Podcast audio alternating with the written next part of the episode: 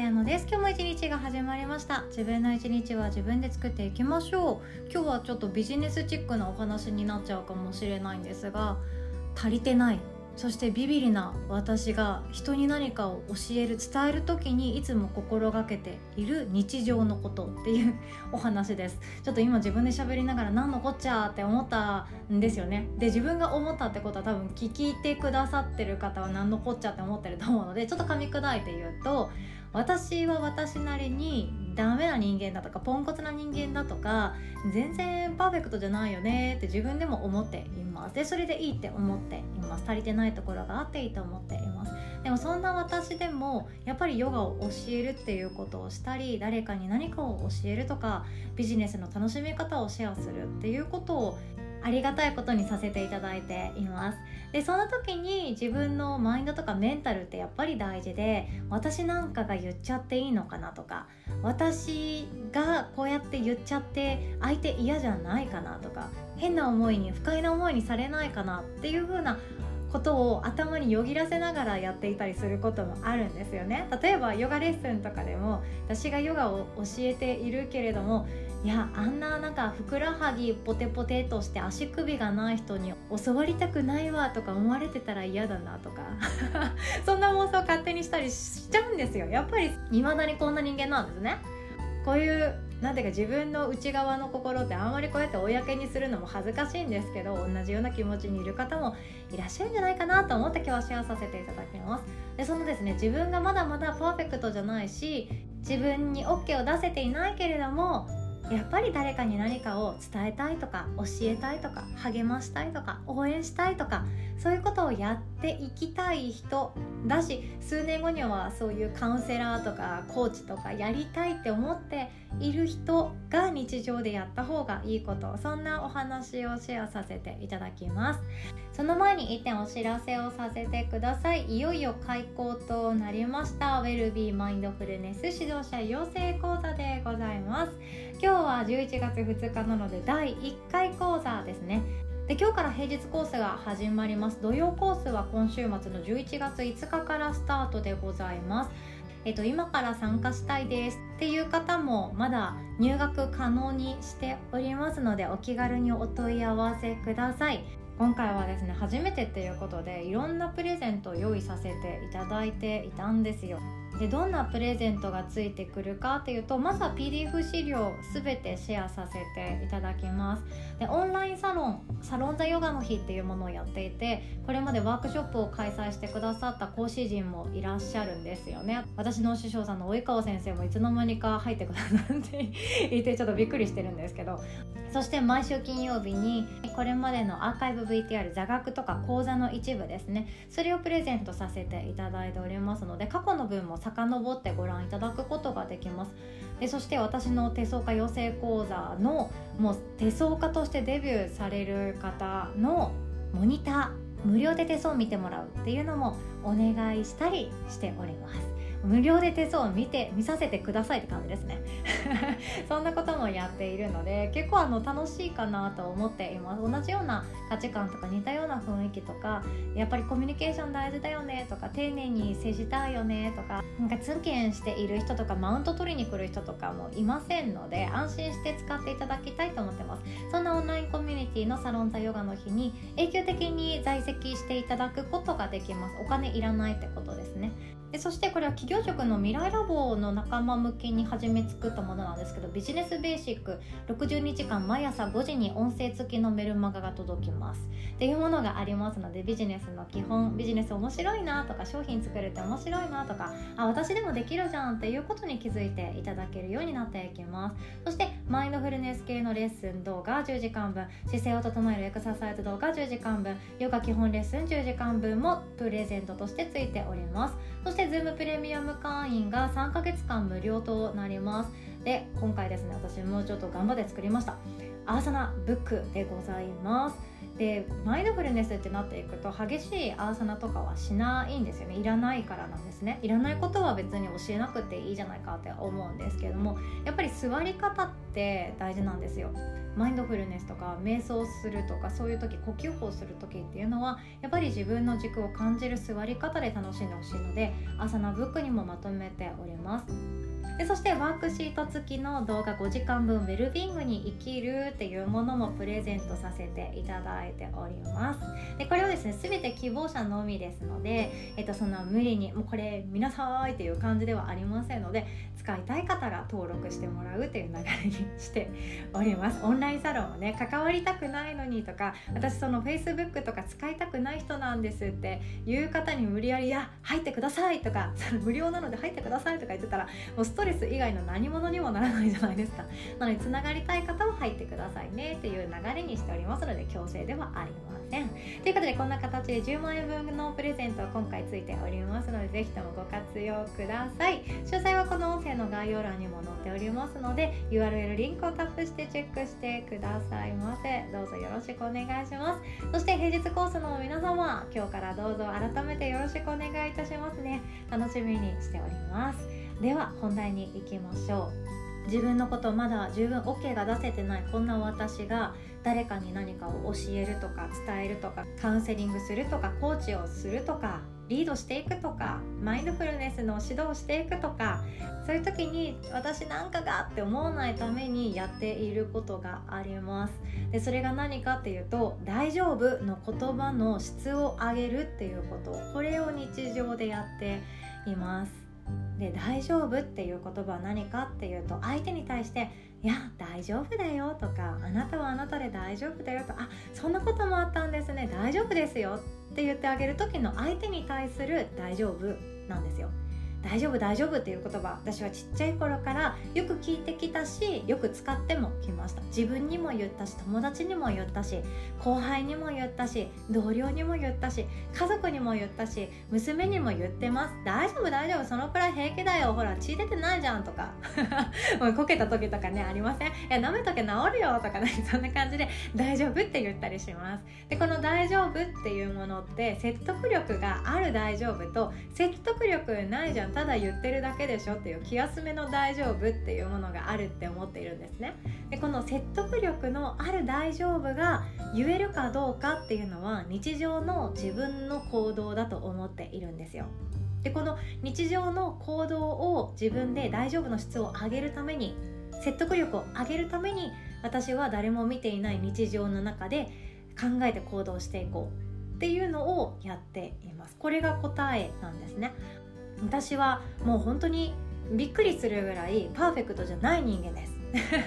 まだまだ苦手な人がいたら、あちょっと目合わせるのやめとこうかなとか、なんかそんなこと多分やるんですよ。やるし、来週なんてあれですよ、入学式があるんですよ。入学式でしかも友達全然いない学校に入学して、うち一人っ子なんで、多分そわそわするんですよね、私また。で隣の人に話しかけて、なんかどうだろうとか、なんかあ友達できるかな、娘も友達できるかな、だけれども私も友達できるかなとか、そんな感じでそわそわしながら入学式行くんですよ。ちょっとなんかいくつになっても私ドキドキしちゃうんですよね。こんな人間です。こんな人間がいろいろやってるんですよ。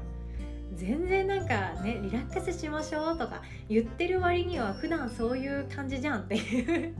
ことを、私自身が自分のそのダメなところとか、自分の足りてないなとか、うーんこれってネガティブポイントじゃないっていうことを知っているからこそ、何かを教えるっていうこと、ヨガを伝えるっていう時とか、呼吸法を教えるっていうこと、あとはビジネスの楽しみ方をシェアするっていう時に、こんな人に教えてもらうとか、なんか嫌かもしれないなとか想像しちゃうんですよね。これほとんど勝手な妄想です。勝手な妄想ではあるんだけれども、頭をよぎります。だってあやのさんってさ、コミュニケーションめちゃくちゃ下手くそなくせにさ、そうやってやってんだぜとか、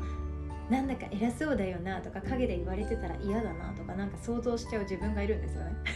でこれをどうにかしたくって、やっぱり今の自分の仕事が好きなので、自分の仕事をもっともっと楽しむためにどうしたらいいんだろうって考えた時期があったんですよ。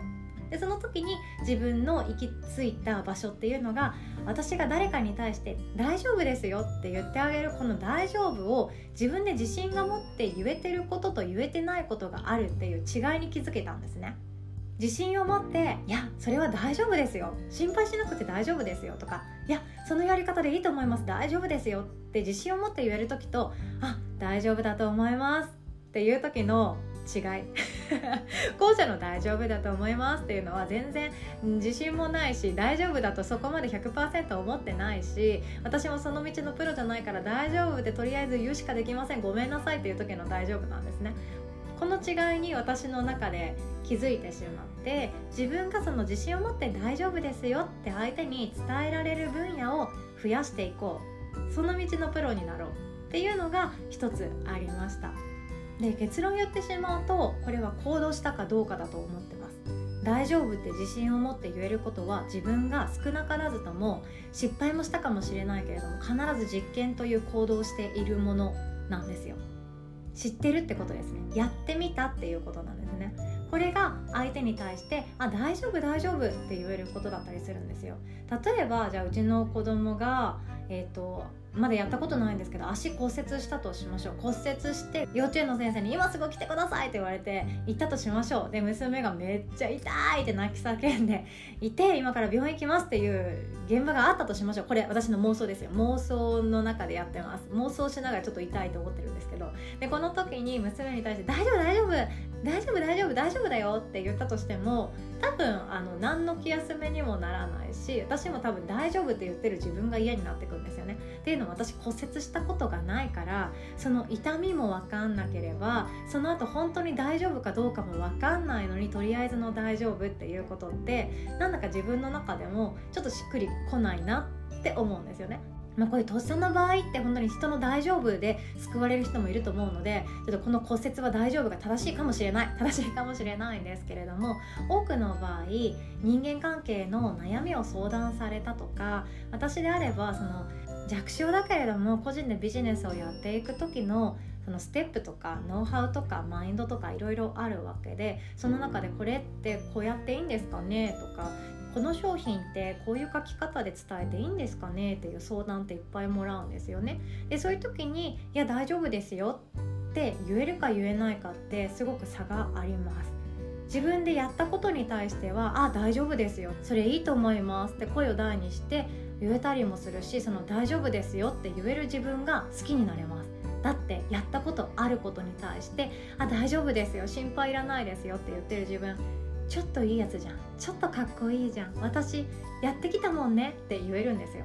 でもわからないことに対して大丈夫って大抵の場合言えなくって、でその分野は誰かに任せるか、ごめんなさい私わからないですって手を引くこともできます。でもそれでも全然いいんですけど、私はですねやっぱり大丈夫っていう言葉って説得力があった方がいいし、その大丈夫を言うからには、相手に対して大丈夫ですって言うからには、その分だけ自分は行動しておきたいって思ったんですよね。その方が自分が面白いからっていうのが答えです。すごい浅はかな答えなんですけれども、っていうのもですね、私はちっちゃい頃親からの大丈夫大丈夫っていう言葉が信用ならなかったんですね。本当にまたちょっとブラックな私が出てるんですけど、例えば、えーと、高校にねん生かさんねん生の頃で大学受験みんな控えていて勉強めっちゃやり始めたっていう時に、自分の両親からですねあ大丈夫大丈夫なんとでもなるよとかすごくないですか、勉強についてですよ、あ大丈夫大丈夫なんとでもなるよとか、うちの父親に関しては宇宙を見ておらん、宇宙からしたら私たちなんてちっぽけだ、大丈夫死んだら骨さみたいなことを言ってくるわけなんですよ。でもうそれが正解なのも知ってるし、今ならありがとうって思うんですよね、そういう言葉って。うちの両親はですねふたりとも高卒なので大学受験してません。でも私は大学受験したいって言ってて、しようと思ってもうずっと塾も通わせてもらえないからずっと勉強してんですよ。自分の家で参考書あさりまくって赤本とか学校から借りてきてずっとやってんですよ。やってる私に対してあ大丈夫大丈夫宇宙から見たらさって言われるのがすっごく腹が立ったし、この人たちの言ってくる大丈夫は何の説得力も感じないな、期間でおこうってなったのが当時の私なんですよ。そうやったことがないとか行動してない人の大丈夫って私はちょっと、うん、気持ち悪いなって正直思ってしまったんですよね。その大丈夫は一体何の大丈夫なのか、そしてその大丈夫は私をどうしたいがための大丈夫なのかっていうような感じなんですね。両親からしたらもっと楽しみなよとか、女子高生楽しみなよとか、リラックスしなよとか、そ勉強そこまででいいから友達といっぱい遊びなよっていう思いが強くって、勉強に対して大丈夫大丈夫何度でもなるよって言ってくれたんだと思うんですけど、私はちょっと居心地が悪かったんですね。なんか大人になってからもありません？自分自身だって誰のどんな大丈夫だったら受け入れられるかってジャッジしてしまっている部分あると思うんですよね。例えば会社を辞めてフリーランスとして個人で仕事をもらいに行く働き方スタイルに転向しよう、変換していこうって思って頑張ろうとしている人が会社の同僚に、ああフリーランスね、いいらしいね、うん大丈夫だと思うよあんたならって言われても、なんか説得力なくないですか？え、何も知らんやん何も知らんやんってなるじゃないですか。一人でバックパッカーで世界中を飛び回ろうかなって迷ってる時に、やったこともない、しかも日本から一回も外に出たことがない友達に、あ大丈夫だと思う、うん大丈夫大丈夫って言われても、うんなんかありがとう応援してくれてる気持ちはわかるんだけどくらいになるじゃないですか。そのくらいで受け取っとこうってなるじゃないですか。でもそうじゃなくって、例えばもうすでに自分の足で回って世界中を旅してきた人が開いているそのトラベルバーみたいなところがあって、そこのオーナーさんがバックパッカーでその人のお店に行って、その人に今こんなちょっとやってみたい気持ちはあるけれども不安なんだよねっていう相談をした時に、その世界一周をしたマスターから大丈夫だよ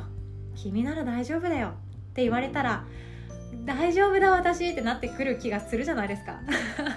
それって私はいつだってですね、すでに行動して、あやったことがある人の大丈夫ってすっごい説得力があるなって自分自身が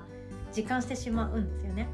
やったこともないし勉強したこともない人の大丈夫は、ごめんなさいどうしても私はやっぱりうんなんか気休めなんだね、応援してくれてるのは気持ちは伝わってくるよありがとうって思ったりもします。だからこそ私の中でいつだってその誰かに何かを伝えるとか、おこがましいけれども教えるっていうことをさせていただいている身で、自分は自分に対してパーフェクトじゃないって思っています。そんな自分ができることっていうのは、日常の行動とか経験とかいろんな選択肢で迷う時に、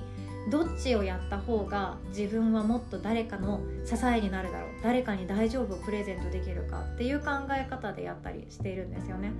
って思うと、日常のいろんな経験って資産になるなって思うんですよね。あんな経験もこんな経験もできてよかった、だって自分にとっての一つ答えは出ているけれども、誰かが同じようなことを挑戦しようと思っている時に大丈夫だよあなたなら大丈夫だよって言ってあげられる人になれるからって私は思っています。こんなですね裏で計画的にやっている腹黒い私でございます。今日はあんまり参考にならないかもしれないんですけども、自分が誰かに何か伝えられる人になりたいなとか、誰かの応援者になりたいなという時って必ずこんな私なんかっていう気持ちって出てきやすいんですよ。こんな私があなたに教えるのってっていうことで出てきやすいんですけど、でもそうじゃなくって、自分自身がもう教えられることってたくさんあって、伝えられることってたくさんあって、誰かを勇気づけられることってたくさんあるんですよ。そのために自分が相手に対して大丈夫だよあなたなら大丈夫だよっていう時に自信を持って伝えてあげられるかどうか、そのための日常を自分で選んでいきましょうということで、今日はこんなお話でございました。最後までお聞きくださりいつも本当にありがとうございます。お互い素敵な一日を作っていきましょう。おしまい。